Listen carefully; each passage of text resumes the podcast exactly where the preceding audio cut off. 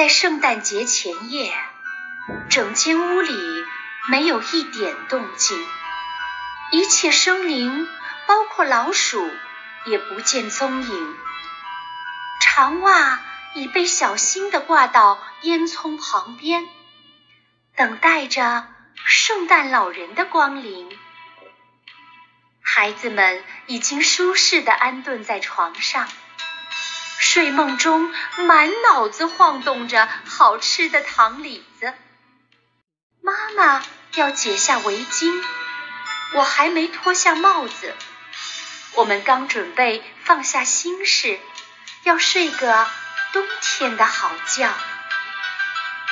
这时，外面的草地上传来嘚嘚的奇响，我一咕噜从床上蹦下来，想看个究竟。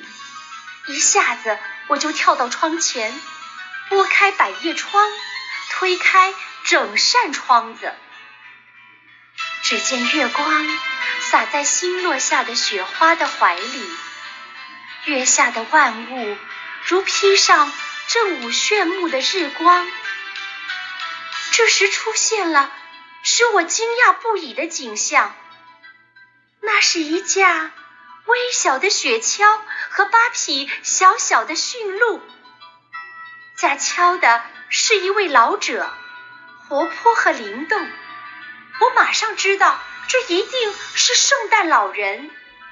他的路队疾驰而来，比鹰还快。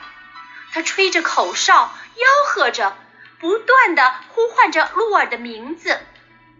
哦，飞毛腿、舞蹈家、血种和小母狐，前进彗星，前进小爱神，前进雷雷和电闪，冲上门廊上方，冲向房屋的顶部。哦，向前，向前，一起向前冲！